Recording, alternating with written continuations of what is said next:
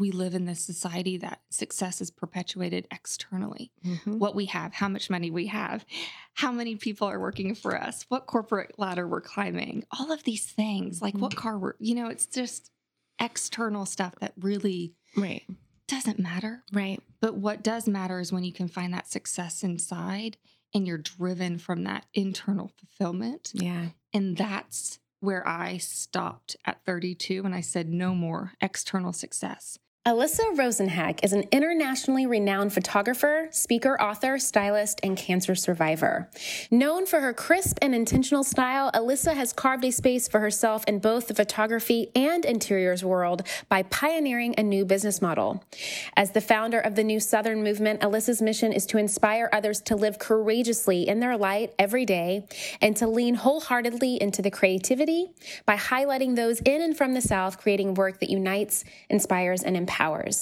The New Southern is focused on community, creativity, and connection. It also takes on print form with the debut of Alyssa's first book, due out next year, fall of 2020.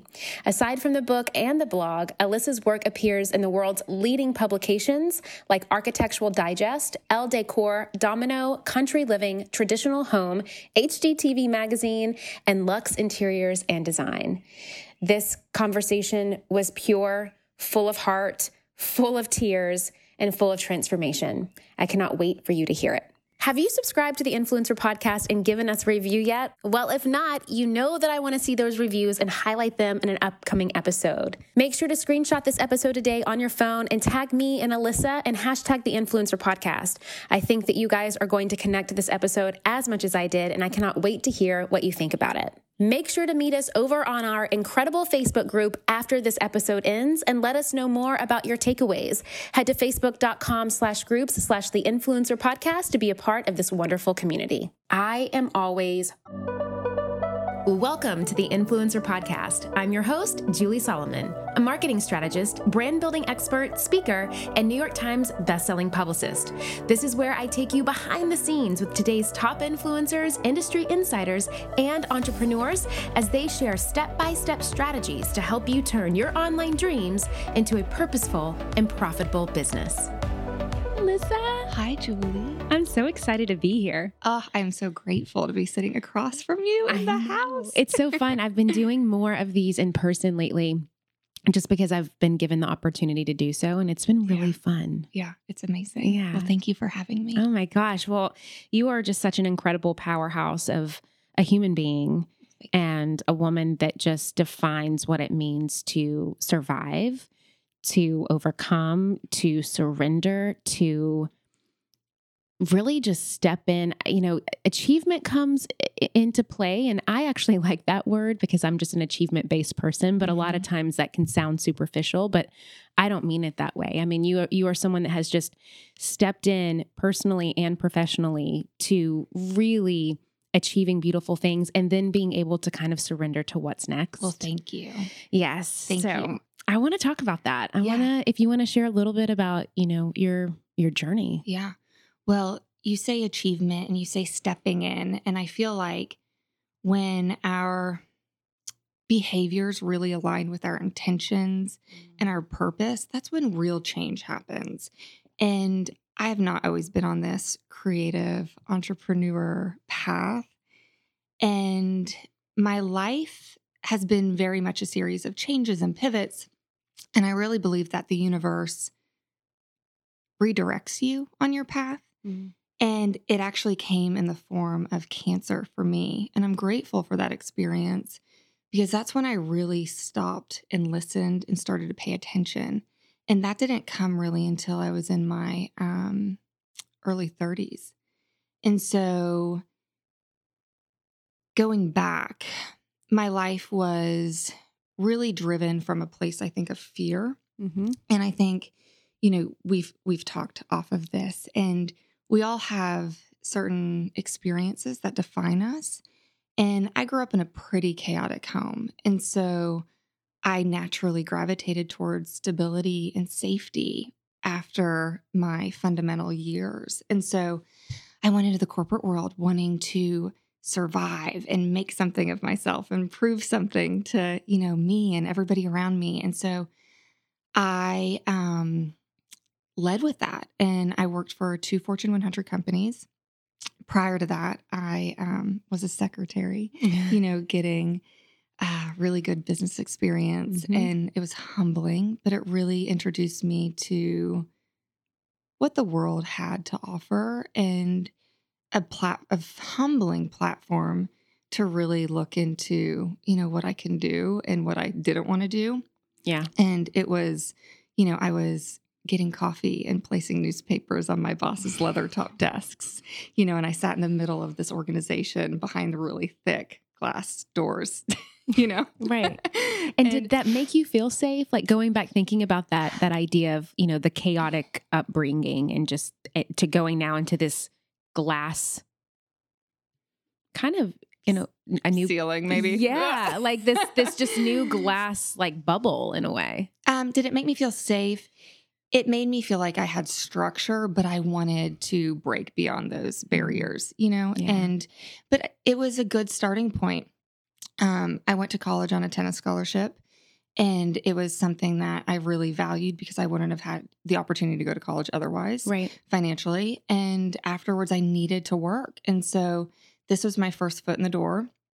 And it taught me that I could wear many different hats and thrive in that and Mhm. still want more. Yeah. And it was a starting. And I think everybody needs a humbling starting point. I Yeah. made no money, you know, um, but I learned and I was, you know, people asked like how high to jump. And I was like there and I wanted to absorb all the information and knowledge and really understood and really understand, you know, a foundation of what it takes to run a business and observe that. I wasn't the one making those business decisions at that point, but it was humbling and you have to you have to start somewhere and that was a really good point for me.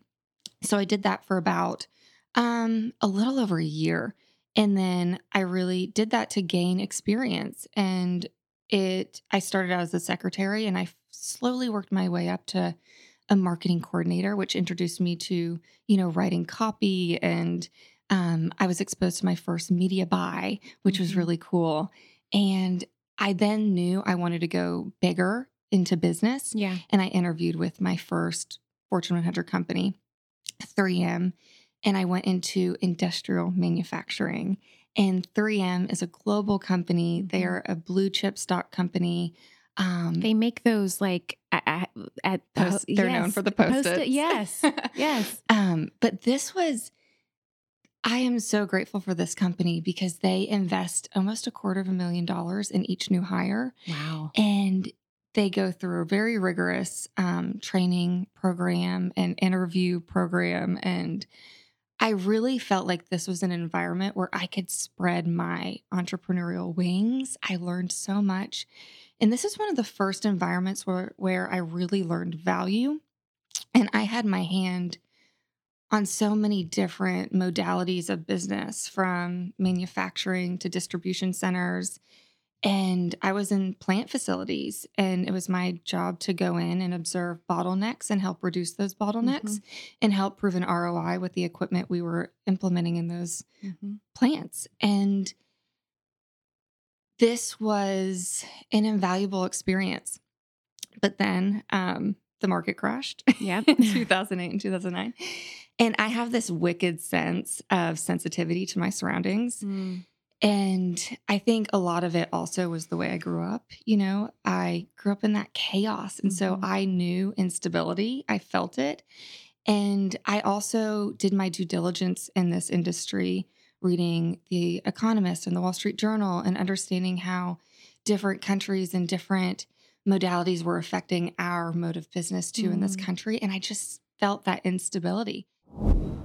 My friends, have you ever thought that you have done the hard part? You have started your business and you have taken that leap from belief into really stepping out and claiming a vision for yourself. But you know that if you want to make money doing what you love, you need other support. You need to grow. You need to scale. You need a marketing strategy. You need a lot of this stuff. Now, of course, I talk so much about these things, right? Like how to identify your target audience, where to find them, which marketing channels to focus on. So you're really making the most out of your budget. And of course, how to use things like data to set goals. But there's another great podcast that I love out there that also talks about this stuff. And it's called This is Small Business. This is Small Business, an original podcast from Amazon, answers so many of these kinds of questions. Whether you're dreaming of starting your business or you're looking to take a part time side hustle full time, or maybe you're a few years in and you're ready to scale, This is Small Business is going to give you the practical tips that you can start using today. And I know that if you love these topics on my podcast, you're going to love them on this one too. Make sure to follow This is Small Business on Apple Podcasts or Spotify so you don't miss these fantastic episodes. And a big thanks to This is Small Business for sponsoring the show. And so I started interviewing with another company, Mm-hmm.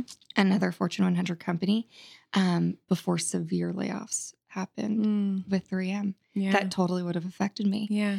And so I got a job with another household name Mm-hmm.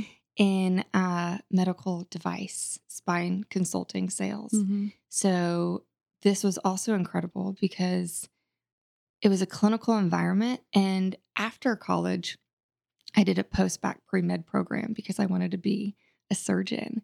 And the medical school loans were just too risky for Yeah. me. And so I felt like finally, you know, this Right. is an environment that I could thrive in and that stimulated me. And I worked with brilliant minds. But this environment came with a really big expense. Um, I didn't take a vacation for six years. Oh wow. I was consulting with neurosurgeons and orthopedic spine surgeons, and it was my responsibility to teach them new technology, Right. new clinical data. Um, I was also in the operating room from anywhere from 10 to 15 hours a day. I was the, a workhorse. Um, I was one of the only females in the country doing what I was doing as well. And it was lucrative, which was really important to me because, again, as a young single woman, um, I was dating at the time. but, you know, as a young woman, not having family su- financial support or Right. a man supporting me, Right. you know, it was really important to be financially independent. And this allowed that. yeah. But it came at such a sacrifice Mhm. you know, I, uh, being one of the few women in the country doing this, it was my goal to be hired for my knowledge and not the way I looked, Mhm. be hired for my value and my service and my devotion to making sure the surgeon, the surgical team had everything available to them plans A, B, and C. Yeah. And it was my life. Mm. I didn't have a vacation for six years. And then again, I think, you know, the universe really has a way of intervening Mhm. and redirecting us on our path. And professionally, it did through a very personal circumstance, which, which was cancer for me. Yeah. Tell us a little bit about that experience. So I have always been a very healthy, energetic person. And I had thyroid cancer. And the way personally, I haven't really gone into this that much, but when I moved back to Nashville for the medical device sales job, Mhm. it then took me um, about four years into it to Chicago. But prior to that, I had met my husband. Mhm. My we were dating. We met at a bar, and um, we were dating, and we got engaged. And I called off our wedding, and I moved to Chicago. And I was like, "Peace, ya, Yeah. Bye. bye." And Why do you think you did that? Timing? The timing was not right. I was funding our life. Mm. Um, I was putting him through residency at the Mhm. time. Yep. and I was also paying for our wedding. Mm. And I cracked. And I just said, This is not what it's supposed to be like. This does not feel right. And I'm really intuitive. Mhm. And I said, I'm out. Yeah. And so I left. I ran. yeah. Runaway Um, bride. But there was a really great opportunity in Chicago and I wanted it. And I thought it was going to be a really great fresh start. And I'm glad I took that opportunity because, you know, it's led me to where I am today, Mhm. sitting across from you Yeah. you know, and having a life really living from a place of love. Mm. And that brings me to this point. You know, our choices, if we can reduce them to two options, are we making this choice out of love or are we making this choice out of fear? Mhm. And now looking back, I know that my 20s and early 30s were really mas- made out of fear, this, you know, lack based mentality. and this surviving and this very stressful environment. That was all very fearful for me. Yeah. And that some of it was a little ego driven in terms of wanting to reach arbitrary levels of success in the corporate world and being very financially motivated because I didn't have that growing up Mhm. and I wanted that stability Yep. instead of recentering myself and coming from a place of believing in myself and not having to prove myself externally. Right. And so Ben and I, we dated, we fell in love, we got engaged. I called off our wedding. I moved to Chicago for a really great opportunity. And then we took a full year, a little over a year apart, and he called me. I'll never forget it. I was standing in my living room. He called me and he said, You know, Alyssa, you may be with somebody else. and I did. I dated somebody else. Yeah, yeah. And he said, um, everything that you had told me up until, you know, you left was true. And you saved my life by leaving. Mm. And he was in a really rigorous training program. And um, and I think it made him look within and it really brought him back to his purpose and what he wanted in life. And he said, you know, if you're happy, I want to support your happiness. Yeah. And if there's an opportunity for us to get back together, I also want to support that. And I said, Yes, you're my lobster. I love Yeah. I'm I miss you. and um, we did. So we spent the last part of me being in Chicago that last year Mhm. doing on and off and having a long distance, you know, Yep. getting to know you and dating. Yep. And towards the end of that, I was in Franklin, Tennessee, having dinner with him Mhm. over candlelit, you Yeah. know, and he looked across the table and he said, Alyssa, you have a tumor growing out of your neck. And Ben is a very gentle, calm human. Yeah. He's not one to have really high emotional lows or Right. highs. You know, he's very even keeled. And I was like, what? No. Yeah. Like what? Huh? Yeah. You don't know what you're talking about. And he does. I mean, he's a brilliant head and neck cancer surgeon. Yeah. I mean, that's his specialty. Yeah. He's going to know a tumor out of the neck. I know. Yeah. Yeah. And I treated, I was like, you are not a surgeon. You don't know You what don't- you're doing. I'm stubborn, you know? Yeah. And he was right. And um, that was a gift because it really made me stop and evaluate everything I was doing. Mm. And I wasn't happy. I mean, it really took me by surprise. And I think whenever you hear that, we then followed it up with a test, a biopsy. I Mhm. had cancer and I stopped. And that was the first time I was 32. That was the first time I held space in my heart and connected Wow. to my heart and really evaluated what I wanted my purpose to be, what I wanted my life to look like. And I get emotional. Yeah. Me too. But from that point on, my life has been from a, place of love and community and service.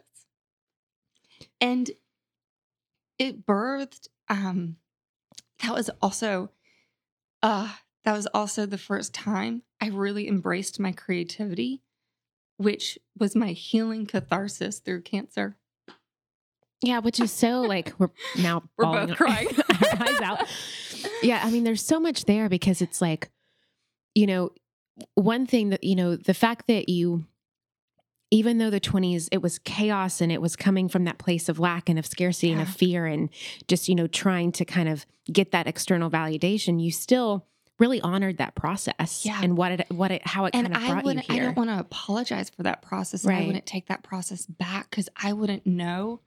Success comes in two forms. I think we live in this society that success is perpetuated externally. Mhm. What we have, how much money we have, how many people are working for us, what corporate ladder we're climbing, all of these things. Like what car we're. You know, it's just external stuff that really Right, doesn't matter. right, But what does matter is when you can find that success inside and you're driven from that internal fulfillment. yeah, And that's where I stopped at 32 and I said, no more external success.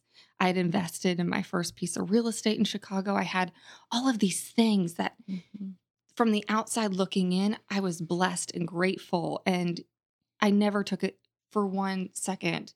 You know, I didn't lessen that, but I was empty inside yeah. and I wasn't living my authentic life. And I didn't know what it was like to step into your light and step into your purpose and step into your fullness and your intention and your truth and embrace your story. Mm. Because for so long, I think I'd been running away from it. Yeah. Yeah. And it was kind of like it can come in many forms. For you, it came in the Yeah. form of this Cancer. cancer, Yeah. of like, you can't run away from this anymore. You can't push this down. No. We're literally trying to get out of you, Yeah. you know? So Um, life works for us. Yeah. It doesn't work against us, it works for us. And I think we have to open our eyes. And I know that sounds so daunting sometimes when you're in the nine to 5 or Mhm. you are a single mom or you don't have your ideal set of circumstances Mm. or your environment's not reflecting what's going on inside. And so often we wait for that external environment to then change inside. And no, no, that is not how change happens. You have to make the changes from within for then it to reflect outside in your external environment. Yeah. And I want to talk about how that manifested for you. But first, you said something that I think is so important that I want to dive into that you said that from the cancer, you were able to find your creativity Yeah. and find your creative passion. Like from this pain, Yeah. you were able to actually express yourself truly. Yeah. I would love to talk about that. How has pain guided you to being this? You know, massive creative. I mean, you're one of the top photographers in the country for what you do. So it's like you're phenomenal at what you do. And Thank what you, do is super creative and super visual and really is a reflection of who you are um, as a human and who you're, you know, what, how you're, it's like kind of like your soul singing in a way. So I would love to know, like, how, how did you finally embracing the pain Yeah. and surrendering to that chaos Yeah. and starting to heal that? How did that allow you to really step into your creativity? That's a good question. And I think we all have that. What connects us all is our is how we experience our pain, our fears, our joys, our triumphs Yep.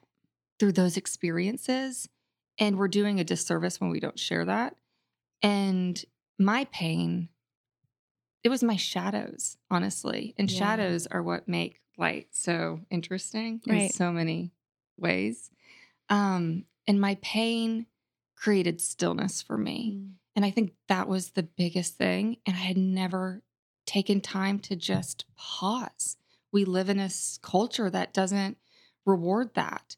And I, again, was not self aware enough to understand that looking within is really where your power lies. And that stillness speaks to you in that mm. capacity. And it was through me being in Chicago. I had just found out that I had cancer. I was in this incredibly male dominated culture that didn't reward being a female or a smart, intelligent woman with wings. And I was crying in the corner of my house. Mm. And it broke me down. And you have to break your walls down to then rebuild something really beautiful. And I started listening to those inner compulsions, those little heart tugs that I just didn't hear for so long. And it was, hey, Alyssa, buy a camera. And I didn't have that experience of photography in my life. Yeah. My mom comes from a very long line of artists, ironically, dating back to Michelangelo. I mean, crazy artistic family. But I never thought you could make a living being an artist. Right. you It's know? like, I don't have time to ART because I've got a JOB. Yeah. Yeah. like my dad um always said, like, do not be an artist. You the, the best thing you could do for the you know, it's just not yeah. the thing. Yep. And um and I- was craving that substance. My my world lacked color and I didn't know who I was at the time. And following those inner compulsions, that little mo- those little moments of joy um connected me to who I who I am. It's my truth. And I did. I I went on um I think it was B&H camera Mhm. and I purchased my first camera. And before that, I started thinking though, like what what drives me? You know, where is my relief in life? And my mom was exposing me to art, you know, early on as a young child. And I always went back to that moment of being in a museum and, and always standing in the photography exhibit and looking and just being in awe. And that's what created stillness for me. Yeah. And so I purchased my first camera and read the manual, and that was it. And I did a couple courses, I think on lynda.com. Yeah. And Bri Emery at the time, she was doing this blog shop class for bloggers. I wasn't a blogger, hmm but she taught Photoshop Yeah. and it was a two day course. And I did that. Yeah. And I was like, okay, you know, I think I could do this. hmm And I started taking pictures of my condo in Chicago. Yeah.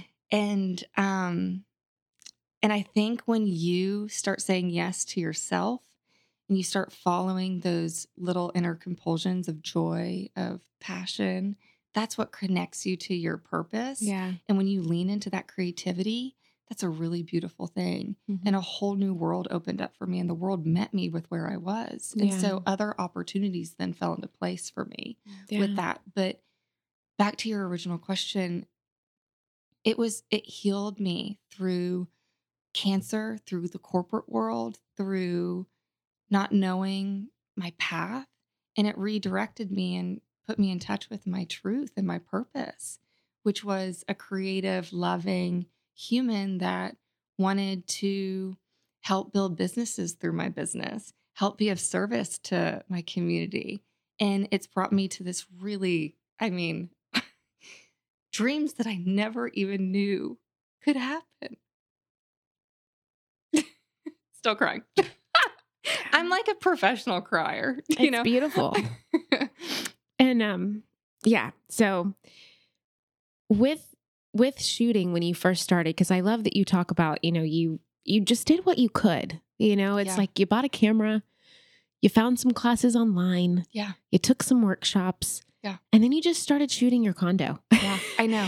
was interior design or interiors, I should say, was that something that you were always passionate about? Like why not people or wedding or babies or So, or did you just kind of stumble into that? yeah, I have always loved architecture and design. I love clean lines. I think that's what brings me stillness. I love things that You and I have that in common, my friend. I know.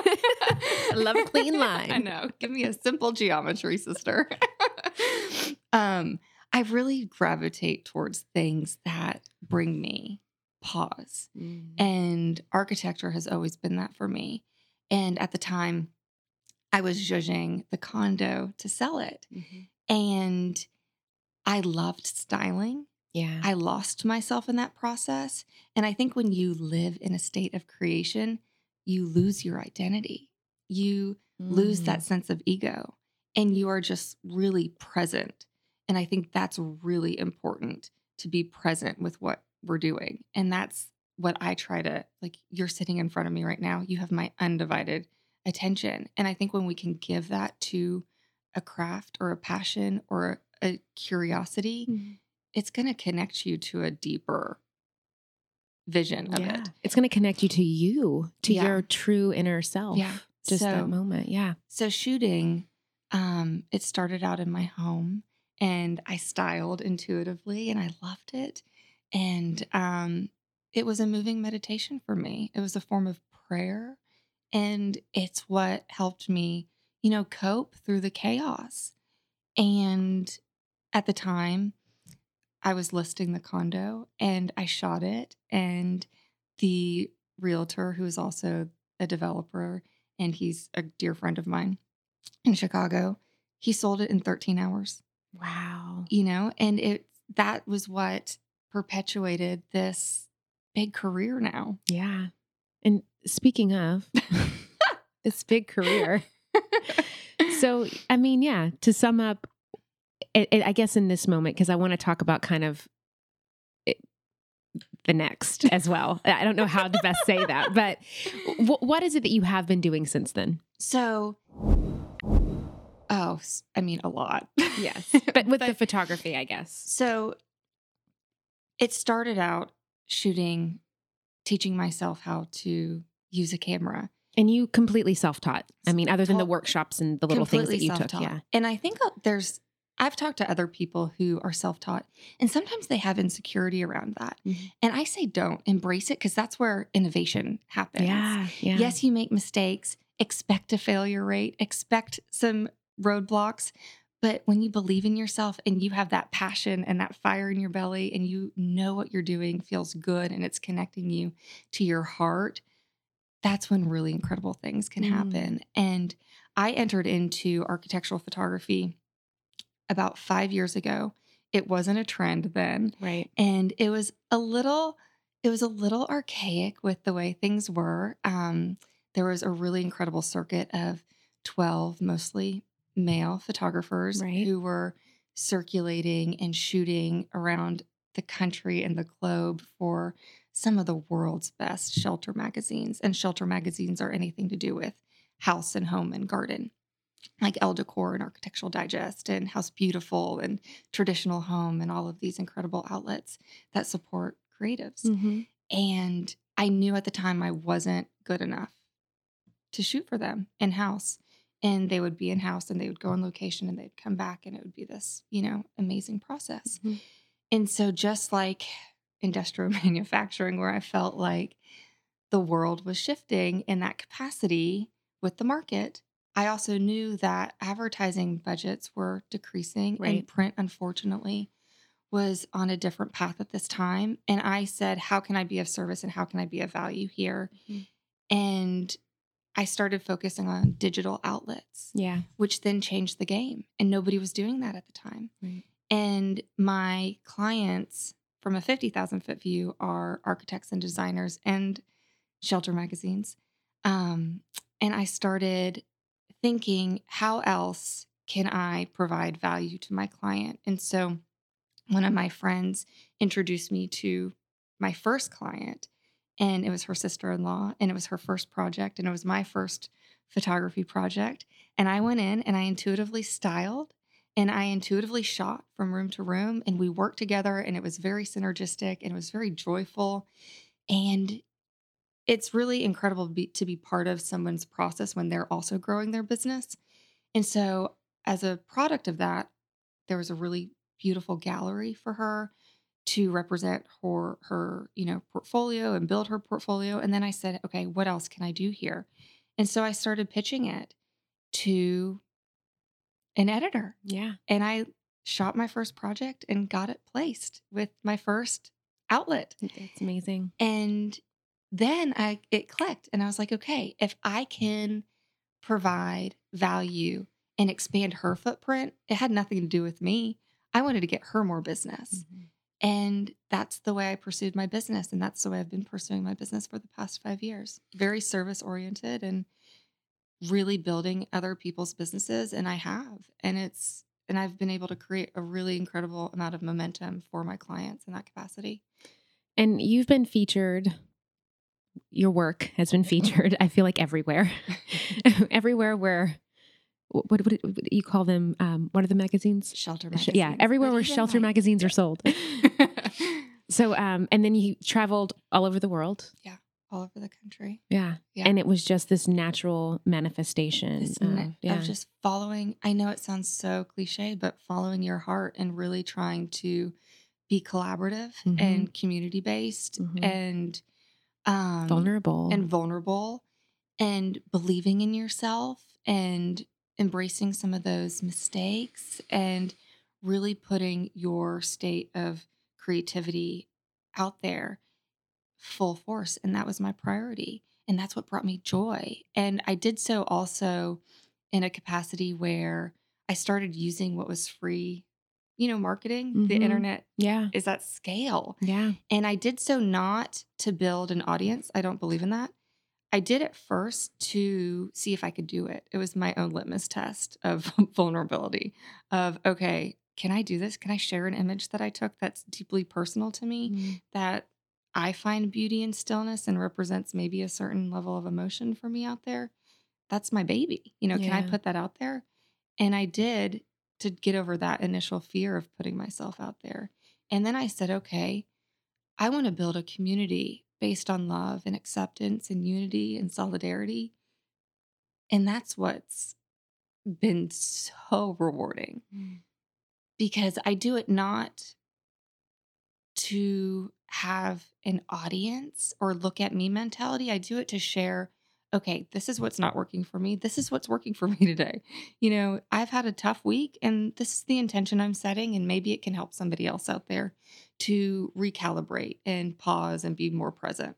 Yeah. So it's been it's been a beautiful process. And again, the world meets you with where you are when you're starting to listen to yourself Mm-hmm. and when you're coming from a place of love, when you're coming from a place of service and community and and connecting to your heart because I really believe that we are all connected despite our differences. And we all have unique gifts to offer the world. And when we are sharing those truths and when we're sharing those gifts with the world, you are such a light, Julie. Mm-hmm. And you share your passion for lifting other people up and sharing other people's stories. And we do that, we create kinder, more loving communities around us. And that's a beautiful thing. Yeah, and I, I think that's how we met. Yeah. and we met on we met on social media. Hey there. Yeah, we did. I think yeah, we just found each other Yeah. and started following each other. And I didn't I don't think I even realized that you lived in Tennessee, Yeah. in Nashville, which is where I am from. Yeah. And I was in LA at the time. But that's how we met. And I just I felt very um connected to you and connected to your story and connected to your intentionality and how you were showing up and you know um you're so good on Instagram stories. I mean for anyone that's not following Alyssa yet that's listening, I mean just watch her on stories. I mean it's so real. Like there's no strategy behind No, it. no Like, it- strategy. it's just but you are you're so good on stories meaning you're you you create a story Thank you. and i think that that's what people forget it's instagram stories Yeah. and you do you you just really create a story about everything that you share Well, it's I'm always trying to share what's inspiring me. So if I'm having a day that I don't feel inspired, I then look within and I'm like, okay, what's wrong with me? Because I need to be, you know, I'm I am Right. constantly creating and Mhm. having to produce Mhm. from my heart. And so if I'm not feeling creative or inspired, then I need to unplug. But I also feel a large responsibility for myself and for others to share the things that are inspiring me because I know that that's going to help somebody connect to what's inspiring them. yeah And I want everybody to have good days. Yeah. You know, we're allowed to have really crappy days. And, you know, sometimes through those shadow moments, that's what's grounding. But from there, we need to we need to head towards that light. when are the times that you are in your i mean the creative flow i get where are the creative fluxes for you or when you when you start to feel out of alignment when you feel like the shadow you can't see the light Stress. Stress Okay. does it. So um we haven't gotten to this point, but I just turned in my first manuscript for my Mhm. first book. which you're going to be talking a lot, a lot about too um and and yeah there- let's let's chat about let's, it. go- Yeah. Let's go there. the process of that not stressful at all No. no not at all I mean, it just you just woke up and it just started flowing out of you right just like with everything else So I think my life is marked by the things that scare me. So if it scares me, I have to do it. I'm Mhm. just like, that's what drives me. So I thought, I'll never be able to write a book. Yeah. So then I'm like, okay, got to write a book. Mhm. yeah right so then I'm like, okay, I'll never get a book deal. Got a book deal. Mhm. Got it. Uh, Now I've got to get a book now deal. I've got to get a book deal. Got a book deal. So then got the book deal. And then I went to hiding for literally three weeks. I was so freaked out. Like now I have to write said now I have to write said book. You know, insert my favorite four letter word. Right, right. and um that was a really beautiful moment because just like photography at the time, it took me out of myself and really connected me to my heart. This book writing process did the exact same thing in a brand new way. Mm. And I went through this ebb and flow of fear, getting through the fear, working through the fear, embracing the fear, making fear work for me. Mhm, mhm. and then really trying to find my voice and connect to that voice and share that voice. Cause I know if it was anything other than that, it's not going to have wings. Right. right. And it was really this creative incubation period of six months of just protecting my energy And this is where I learned something really invaluable creative tension. And then managing your energy more so than time. Mm, so share share about creative tension and so the creative tension. I'm writing on a deadline. I have a big book deadline, and I'm not only writing my book, I'm photographing for my book. So I basically you're doing the design and the illustration I too. I took on two jobs for the price of one. You're welcome. yes.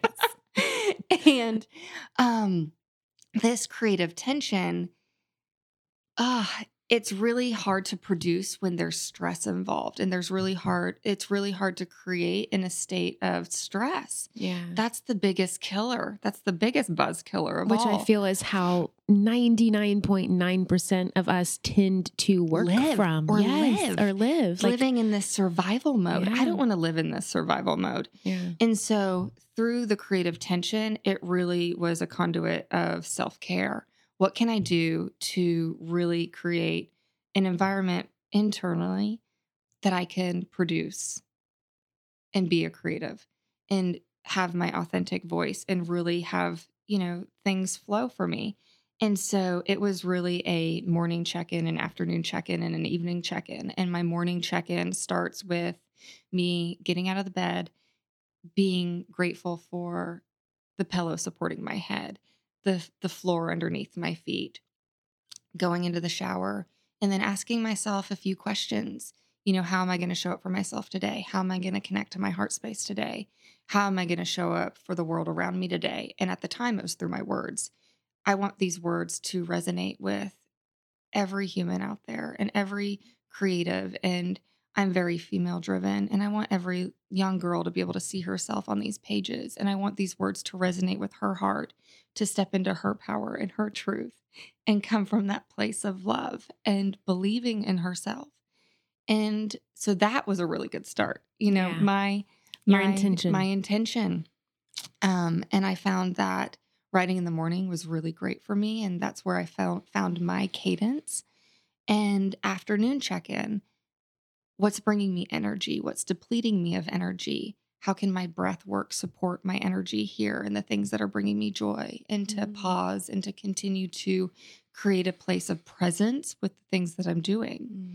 And then at night it came in the form of some tub time truly you know putting um some bath salts in and having a meditation and figuring out what worked for me that day what didn't work for me and uh visualizing preferred outcomes at times Yeah. and releasing the things that didn't serve me and setting a really incredible stage of what I wanted to visual, visualize for the day ahead.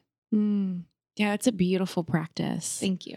It's kind of it's reminded me it's really of like what makes you feel expansive Yeah. and then what makes you feel Small. contracted. Yeah. Yeah. And um, there is somebody in the book who I have tremendous respect for, and her name's Alex L. Mm-hmm. I haven't gone into a lot of who's in the book or who's participated, but I'm really grateful and humbled and grounded by the people who have poured their heart and soul into this project as well. And she has her personal mantra, which is be bold and be big. And I love that expansiveness. Yeah. And she is very rooted in a very soulful, loving way. And so we need to be doing things that are bold and big. Yeah. you know, every day. and so what is um what is this book? I mean, obviously you're going to have photography and you mentioned that you're Yeah. photographing it as well. So what is the premise of the book? The premise of the book is called The New Southern. And it's been, I just, it's changed me. And it's been such a transformative process. And the book is supporting and championing creative entrepreneurs with old and new ties to the South. It's a progressive lifestyle and design movement. And it's really honoring our past, but doing things in brand new ways based on creative prosperity and unity and solidarity and acceptance. And I had this vision of the book a long time ago because I'm a young Jewish woman and I moved to the South and I didn't feel very accepted or welcomed. And it wasn't until I found my creativity that creative cadence opened up a brand new world of community for me. And so, politics aside, it's what unifies us. And our creative spirit unifies us. Mm. Art brings people together, music brings people together, food brings people together, podcasts bring people together, writing brings people together. And this is a m- movement based on solidarity. And despite our differences, making the world a better place through our creativity. Mm, I love it. So beautiful. Um, so through this process of, you know, corporate life, Yeah. cancer, Yeah. um, relationships, Yeah. you know, leaving leaving the husband, finding the husband again, marrying the husband, um, you know, moving around, traveling the world, working, writing a book. Yeah. What is next in terms of your creativity and in terms of where you feel where you feel guided? I'm very much in this phase right now. I think we always listen to podcasts where people are there, they're nailing it, they go from point A to B. And I want to stress the importance of your transition point. I have hit really incredible milestones, not only for myself, but for my clients with my photography career.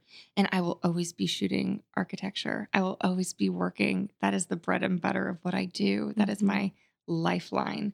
Um, now I'm an, a soon to be author. And that's a beautiful thing. And I think giving yourself the space to grow into what's next is a really important thing. And allowing that space and not being defined by what you thought success was or what your initial goals were starting out. And so, with the New Southern, this is a really beautiful community based project. And right now, my team and I are coming up with really incredible incentives and programs to make it even further a community based project with really incredible give back programs. And so, those things I'll be announcing soon, but they're very much in this organic grassroots growth phase for me right now. Um, what's next? Living from my heart. I know that sounds ridiculous, but I'm only going into the things that motivate me from a from a heart place, not a head place. Heart equity is really important to me right now. And it's coming from a place of how can I use my skill set, the way in which I see the world through my lens to better somebody else's world. And so I'm really interested in like young girls right now who may not have opportunities. And I'm trying to figure out ways that I can better serve them and provide tools. Maybe Mhm. that's teaching them photography. Maybe that's, you know, helping provide educational resources there. And I, I get emotional, but this book has been um, transformative.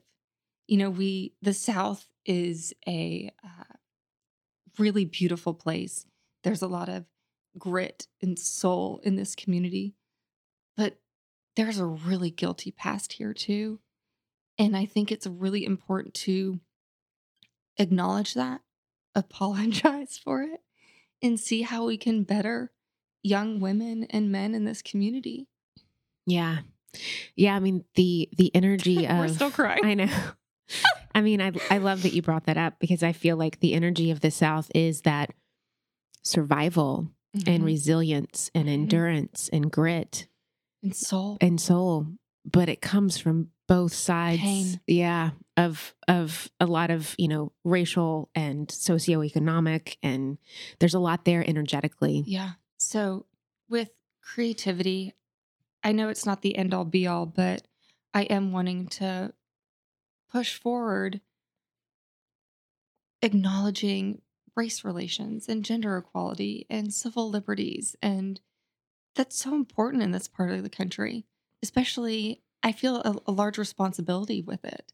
So I'm still navigating how I can be the utmost of service here. Yeah. And that's a beautiful place to be in for me Yeah. is approaching that with a deep curiosity, a deep willingness to learn, moving past judgments and saying, "Hey, I have a- the same beating heart as you sitting across the table and how can I help you and what can we do together? Yeah. It, I think it was Glennon Doyle, who I love, who said, um, tell me what you're afraid of and I'll tell you what you should do, what you should create. And then tell me what you what breaks your heart and I'll tell you who you should be serving. Yep. And I love that. Oh, that is beautiful. Alyssa, I would love for you to give us some experience, strength, and hope on the idea if there's someone that's listening today and they just feel so helpless. Yeah. You know, they they are saying, you know, Alyssa, I hear you and I want that for me so bad. I want to be able to have space. I want to be able to have time. I want to be able to find my purpose and to live my calling Mhm. and to you know be able to be free enough to explore my creative endeavors Mhm. But I don't know how or I have circumstances that are not allowing me to do so Mhm. what would be your experience and your strength and your hope for that person I would hope that they could go within themselves and do one new thing a day that scares them. Look within and say, okay. And it could be as easy as sending an email, it can be as easy as sending a direct message on social media, it can be as, e- as simple as taking five minutes for yourself and journaling your intentions and your purpose. Because when your behavior matches your intention and purpose in changing internally, I promise you certain things will start to align externally and meet you with where you are. And it starts with you. Nobody's going to do it for you. And that's the biggest thing I can say is in order for you to make your own change occur, you have to be the one to do it. Nobody's going to meet you and do it for you. Mm. And I just I want everyone listening today to start saying simple things like, I am love. I believe in myself. I have my own truth to give to the world, to give to my children, to give to my friends, to give to my community. And I can create the change that I want to see out there with myself first. Start there. I mean, I think it's so simple, but in order to see external change, you have to change your own inner dialogue. You have to release limiting beliefs. You have to dismantle those fears and you have to make a choice every single day that's different from the last. I mean, you really have to go within. yeah it's beautiful Thank, you. And back to your quote, I mean, it's true. I pursue the things that scare me. Those are the things that connect me to my purpose. My fears are also very synonymous to my dreams. They're Mhm. one and the same, you Mm. know? yeah And you have to move towards it and use it as a tool and not let it debilitate yourself. I get I get probably I get a lot of messages every day. How do you do this? Or how can I do this? Mm. And a lot of messages of gratitude too. And you have to be your own hero and your own leader in life. yeah And you are the best person to have your own answers and you know what to do. You're just not doing it yet. yeah And journaling is a really powerful to- tool. And making that a practice every day is really beautiful. And making also understanding the things that are serving you and working for you every day. You know, we if you focus what you focus on expands. So if you focus on what's not working for you, you're probably gonna have more of that. Right. but if you focus on what is working for you and what is bringing you energy and what's bringing you joy and what's lighting you up, write those things down. Be grateful for those things and pursue more of those moments. Mm. yeah gratitude Mm-hmm.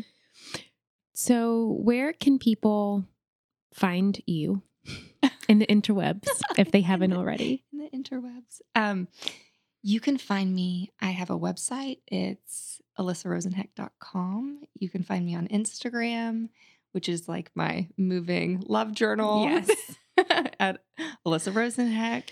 And um, I ask people to keep their eyes out for my book coming out fall 2020. The New Yes. Southern. I'm so excited for it. Thank I know you. you've been working so diligently Yeah, and so long Yes. on it. And I know that it's been such a um, journey. a journey of love and discovery and forgiveness and so much. So I'm so excited for it. And I'm just in awe of you. And oh, I'm so proud I of you. you. And Thank I you. love being in, I just feel so grateful to have you in my life oh. and to be born at the same time. Well, you're amazing. That makes sense. You're a light in this world. And So I are you. think we, um, I think when we're living in that place where our heart and our actions and our passions are all all in alignment, it connects us. And I wouldn't be sitting here today if that wasn't the case. And Mhm. you're a light. And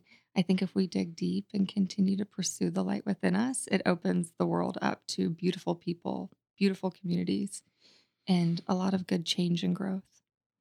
What does influence mean to you? Oh my goodness. That's a good question.